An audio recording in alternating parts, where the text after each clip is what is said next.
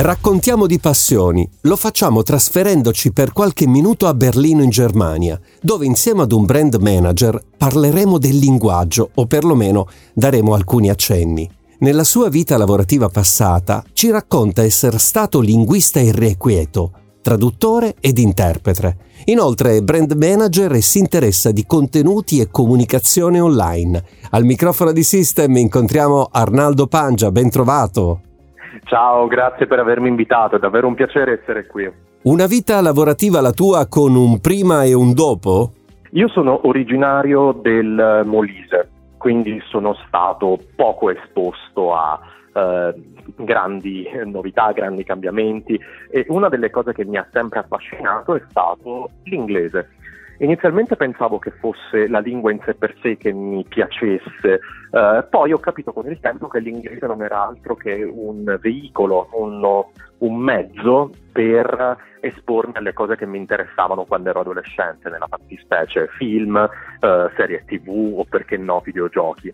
Ecco perché ho deciso di dedicare la prima parte della mia vita da studente e lavorativa allo studio delle lingue, quindi italiano, inglese, francese e cinese mandarino.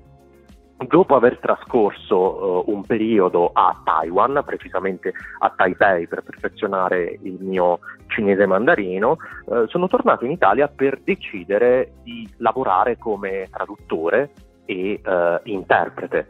La cosa però mm, mi piaceva fino a un certo punto, mi mancava la dose di creatività che ho trovato nel mio passatempo allora, cioè il mio canale YouTube, che ho iniziato come un semplice sfogo per eh, mostrare le mie partite videogiochi e quant'altro. A poco a poco il mio pivot di carriera è diventato sempre più importante e mi sono lasciato un po' alle spalle il lato linguistico, mi sono concentrato sul lato di marketing e brand management, per cui adesso sono un divulgatore su YouTube, parlo di linguaggio, di lingue, perché no anche di branding e di comunicazione online. Il tempo di ascoltare un disco e tra poco ritorniamo in diretta su System a chiacchierare con Arnaldo appunto di linguaggio, di brand, di, di comunicazione a 360 gradi trasferita, traslata nella rete.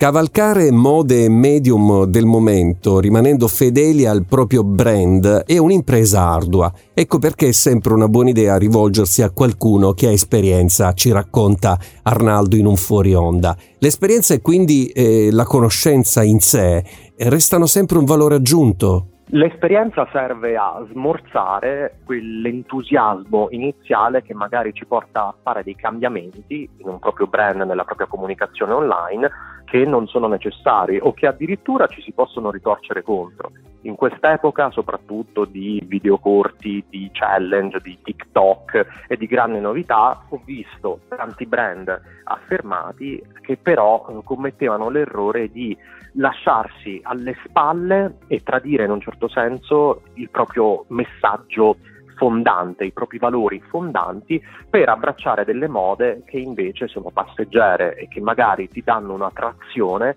che però è un fuoco di paglia e non dura. Quali sono le domande che ti vengono maggiormente rivolte attraverso le, tue numerose modalità di comunicazione? Cioè cosa ti chiede un, un tuo follower, qualcuno che, che segue eh, quello che tu racconti? Tra le domande principali ci sono quelle su come si fa ad imparare eh, le lingue. Eh, io parlo italiano, che è la mia lingua madre, inglese, francese, eh, cinese mandarino, tedesco e parlo male lo spagnolo. Quindi la prima cosa che mi chiedono è come si fa ad imparare queste lingue.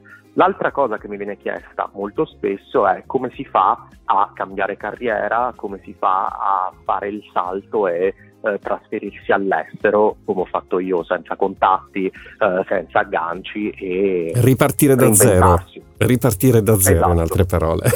Il tempo di ascoltare un disco, ritorniamo tra poco in diretta su System. Ben ritrovati, siete su System, stiamo chiacchierando con eh, Arnaldo Pancia trasversalmente di comunicazione, di brand e non solo. Nella tua scheda eh, ci ha incuriosito l'affermazione in cui eh, ci pa- parlando delle traduzioni eh, dichiari che la traduzione deve essere un po' come una sorta di moglie, cioè una compagna con cui avere uno, uno stretto rapporto.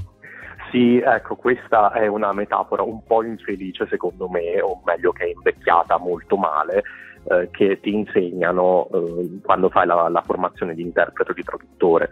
Essenzialmente si dice che la traduzione deve essere come una moglie, idealmente bella e fedele, ma nel momento in cui non è possibile una delle due cose, devi mantenere la bellezza, quindi una traduzione, una traduzione decente almeno, se è bella ma non fedele. Se è fedele ma non è bella, la traduzione non è efficace. In conclusione del nostro incontro, conosci, come dicevamo poc'anzi, sei lingue, ma a quale di queste, naturalmente, oltre l'italiano, ti senti più vicino eh, per, per, cultura, per assimilazione proprio del modo di vivere? Ma, ehm, il filosofo Emil Cioran diceva che eh, non si abita un paese ma si abita una lingua ed è quello che sto vivendo io. L'italiano è e sempre rimarrà la mia lingua madre, quindi è la lingua del mio cuore.